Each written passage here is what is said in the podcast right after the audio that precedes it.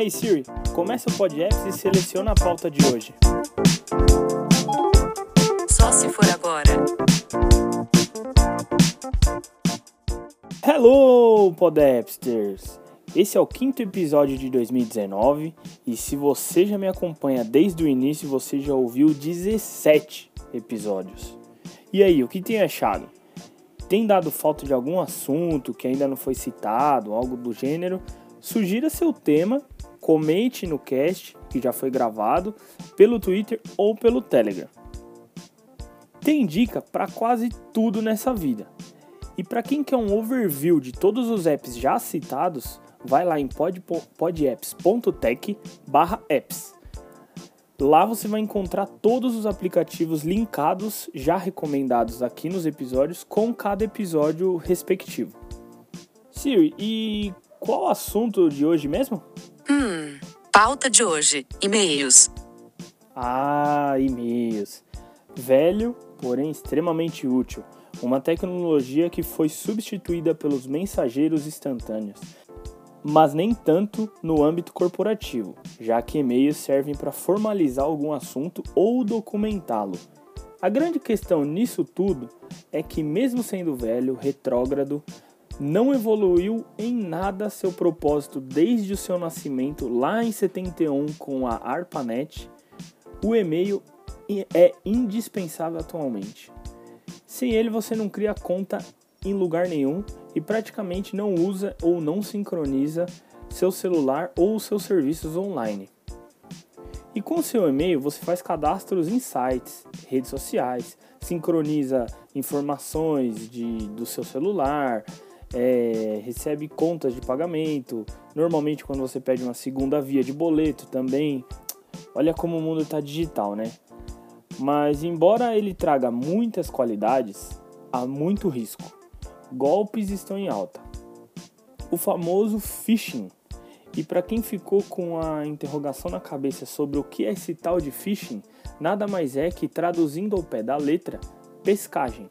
Essa pescagem, ela atua de forma que parece oficial.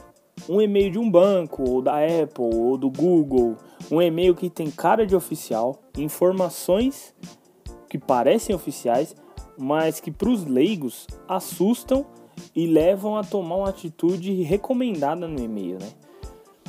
Um exemplo: um e-mail do banco dizendo que você precisa atualizar seus dados de cadastro ou dizendo que você recebeu uma transferência, mas para validar precisa clicar no link abaixo. Não clique, é uma cilada. E-mails de phishing, promocionais ou não, eles atacam da forma mais perfeccionista. Os e-mails voltados para o mercado de e-commerce, vou dar um exemplo. Magazine Luiza, ele pode virar um Magazine Luzia. Casas Bahia pode virar um Casas Bahia, só que o B-A-I-H-A, com H depois do I. Submarino pode virar Submarno.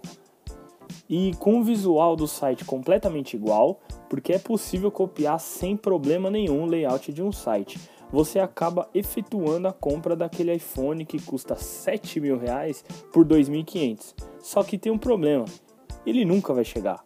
Tudo é copiado, mas nada é verdadeiro. Então, muito cuidado. Se a esmola é muita, desconfie. Além de golpes, spam. Esse inferno na Terra. Spam são aqueles e-mails que você recebe por falta de privacidade. Quer dizer, é, e-mails que não param de chegar com promoções ou algo que você jamais clicou para receber.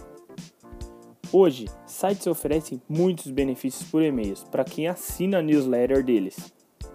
Então, assinar é uma opção. O spam se enquadra nos sites que você não clicou em assinar e mesmo assim recebe. Hoje, Microsoft, Apple, Google, grandes provedores de e-mail oferecem um filtro contra esse monte de e-mail invasivo. E ele conta, ele filtra diversos domínios que já estão teoricamente configurados ou identificados como spam. Eles não chegam direto na sua caixa de entrada, na caixa principal, mas eles chegam na caixa de spam, que ela não vai te notificar e não vai ficar te incomodando, mas fica ali armazenado. Afinal, o filtro não é perfeito e pode acontecer de um e-mail de uma pessoa conhecida cair na caixa de spam. E aí você precisa ter um fácil acesso a essa caixa e ao e-mail. E eu falei da privacidade porque nossos e-mails não estão seguros. Hoje você cadastra seu e-mail em algum lugar e dependendo de como ele está, de como está o nível de segurança do seu smartphone ou do seu computador, seu e-mail fica vagando na internet e é um prato cheio para os golpistas que mandam phishing e mandam spam. Spam também pode ser considerado o alto fluxo de envio de e-mails. Aquela empresa que te manda e-mail todo dia, por exemplo. Você até compra com ela, mas todo dia haja dinheiro, aí até irrita. E como se proteger do phishing? Atenção aos links.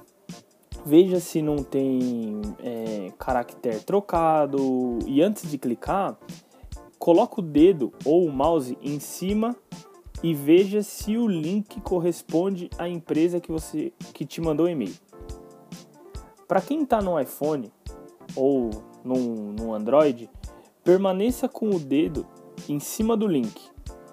E aí ele vai abrir um menu permitindo você permitindo a você enxergar o link inteiro.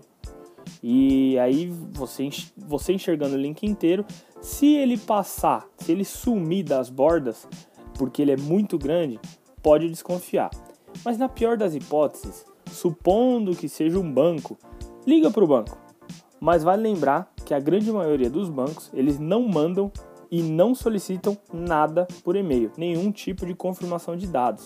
Os e-mails de banco normalmente são pode até ser considerado como spam, porque é para te vender alguma coisa. Ah, conheça o nosso novo produto, nosso novo seguro, algo do tipo. Eu mesmo já recebi um suposto e-mail do Santander que eu nem preciso abrir, né? Eu deleto direto, porque eu não tenho conta no Santander, nunca tive nada com o Santander. Então, por que cargas d'água Santander me mandaria um e-mail? E já me perguntaram se pega vírus só de abrir o e-mail. Não. Abrir o e-mail não. Abrir um anexo ou clicar no link malicioso sim. E como se livrar de spam? Uma técnica simples é ir aos poucos cancelando a assinatura nos e-mails recebidos. Lá nas letrinhas miúdas, lá embaixo, quando você rola a página inteira até o final, até não ter mais e-mail, bem nas miudinhas, no rodapé do e-mail, até mesmo depois do e-mail, fica bem miúdo, bem escondido para você não enxergar. O vai ter um todo e-mail tem um link com caso queira, caso não queira receber mais nesses e-mails, caso queira cancelar o recebimento desses e-mails, clique aqui ou pode estar como unsubscribe ou pode estar como descadastre-se ou qualquer algo desse tipo para cancelar o e-mail. Normalmente é só clicar e já, já te remove da lista de envio de e-mails da empresa. Mas tem algumas empresas que ainda perguntam por que você quer cancelar, se o fluxo é alto, se é algo do tipo. Marca qualquer coisa e já era. Outra questão é que alguns aplicativos oferecem o descadastramento diretamente no aplicativo. Eles teoricamente se encarregam dessa função chata. Já um ponto mais avançado é criar um alias. E alias nada mais é que você criar um e-mail dentro do seu e-mail principal. Por exemplo, existe o e-mail interage@podapps.tech. Esse é o e-mail principal. Então eu não quero divulgar ele nem cadastrar ele em site para receber spam, receber promoção, algo do tipo. Então eu vou criar um alias que se chama praweb@podapps.tech. Com o praweb@podapps, eu posso cadastrar aonde eu quiser e até divulgar na internet. Se esse e-mail sofrer muito ataque de phishing e receber muito e-mail malicioso, eu deleto ele e pronto, tá resolvido. Minha conta continua ativa porque ele não é meu e-mail principal, ele estava focado e eu usava especificamente só para aquilo. Aquele era o propósito dele e eu posso criar um outro alias para essa mesma função. Importante, um alias deletado ele não pode ser restaurado e nem recriado. A Apple, por exemplo, ela permite criar três alias além do seu do seu Apple ID principal. Então eu tenho meu Apple ID e tenho mais três alias. E caso você delete um, o espaço fica vago, mas não você não poderá utilizar o mesmo nome novamente ou aquele espaço com algo semelhante ao e-mail anterior. Outro ponto é que embora um alias não seja um e-mail principal, ele é um e-mail, ele acaba sendo um, uma conta de e-mail. Então, se existir no mundo algum e-mail que você está cri querendo criar como alias, ele não vai ser permitido. Dá um exemplo: joão@hotmail.com deve existir já. E se você quiser criar um alias com isso, aí ele vai te dar uma mensagem que não é permitido. E vamos para a parte que é mais importante disso tudo. Apps. AirMail, ele é o mais famoso nesse ramo, até pela pelo longa data que ele está no mercado aí. E ele é famoso por suas infinitas personalizações e bugs, que entre e sai versão eles cobrem um santo e descobrem outro. Eu testo a versão beta já faz uns dois anos, ela continua na versão 1.9 há mais ou menos dois anos e nada muda, os bugs continuam. Quem utiliza diz que ele é excelente, ele é muito bom, muito personalizável, nenhum se equipara a ele, mas existem esses bugs chatos, às vezes de sincronismo, às vezes na abertura de um e-mail, às vezes se clica para enviar um e-mail e sai e aí fica pendente. Enfim, ele é excelente, porém ele tem alguns bugs como qualquer aplicativo. Spark. Esse aplicativo também é excelente, mas sofre com sincronia desde o seu nascimento. Eu uso desde a versão 1, vamos dizer assim, e se você usa iPhone e iPad, que é o meu caso, você pode ter certeza, você está atualizado em um, mas no outro vai ter muita notificação. É preciso abri-lo para que ele sincronize. É algo crônico, Desde sempre acontece isso, mas tirando isso é um excelente aplicativo, cheio de recursos e facilidade. Oferece até mesmo dentro do aplicativo um calendário. E recentemente ele lançou sua versão para Android. Com base na minha experiência do iOS, eu recomendo para os ouvintes de Android também. Edison Mail, ele é praticamente o Mail nativo melhorado. O visual é muito semelhante e com recursos que diferenciam muito dos demais, como acompanhamento de ticket de avião, correio e muito mais. Ele oferece, assim como o AirMail, o recurso de descadastramento de e-mails, aquele que eu falei que fica no, no rodapé que ninguém quase nunca vê. Canary Mail é caro, caríssimo na verdade, mas oferece um nível de privacidade acima de qualquer outro. Inclusive, ele garante uma criptografia em todos os e-mails trocados, fazendo deles irrastreáveis. E eu vou deixar a dica de alguns provedores aqui para você criar sua conta de e-mail. Outlook.com, famoso, Mail.ru, servidor russo, ProtonMail.com, é suíço, focado em privacidade, e iCloud.com. Todos os apps citados oferecem suporte para os grandes provedores de e-mail. Tá na hora de encerrar. E com logo novo e me descadastrando de e-mails e criptografando mensagens, Saes fica por aqui. Para falar comigo, são finitos canais. Você pode mandar sua mensagem no Twitter ou no Telegram buscando por Gustavo Saez. Pode mandar um tweet sem estar direcionado e usar a hashtag PodAppsInterage, que eu monitoro por aqui e vejo se tem alguma novidade. Você também pode acompanhar algumas dicas esporádicas que eu dou no meu Instagram em s.aezz e também mandar no interage@podapps.tech. Agora, se você quiser dicas diárias com qualidade, dicas básicas do simples ou desconhecido, aí você precisa seguir o perfil do arroba professor do iPhone no Instagram. Ele tem um grupo exclusivo, staff no Telegram, é, clube, live, vídeo, videoaulas e muito mais. Segue lá e você não vai se arrepender.